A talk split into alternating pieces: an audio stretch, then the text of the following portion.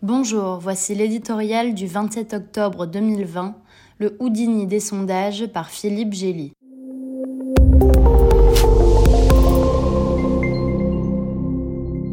L'Amérique a-t-elle changé depuis 2016 L'humeur de mépris et de colère contre la classe politique qui avait porté la candidature de Donald Trump a-t-elle disparu?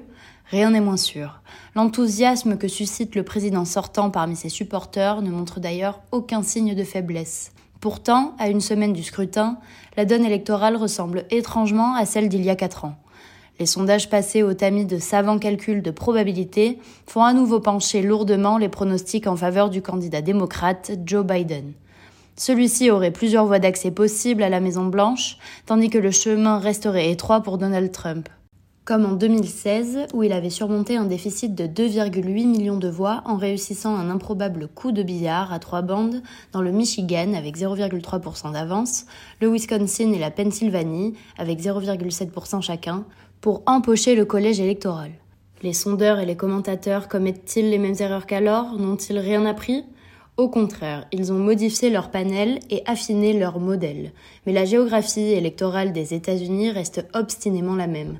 Tout se jouera dans une douzaine d'États, probablement moins, avec la Floride, la Pennsylvanie, la Caroline du Nord, l'Ohio, l'Iowa, l'Arizona, le Nevada, où le président sortant apparaît au mieux en balotage, au pire à la traîne. Or, il doit être mieux élu qu'en 2016 pour être réélu en 2020. Il faudrait qu'il soit un prestidigitateur de la trempe de Houdini pour passer deux fois par le chat de la même aiguille. Le président a eu quatre ans pour rassembler le pays et élargir le socle de ses soutiens, sans guerre, sans soucier. Trump reste Trump, mais Joe Biden n'est pas Hillary Clinton. Peu enthousiasmant, sans doute, le candidat démocrate est beaucoup moins détesté que l'ancienne secrétaire d'État. Conscient de sa faible aura, il se fait habilement discret, pariant que la lassitude et l'épuisement des Américains auront à eux seuls raison du Trumpisme. Laissé seul sur le champ de bataille, Trump se bat contre lui-même.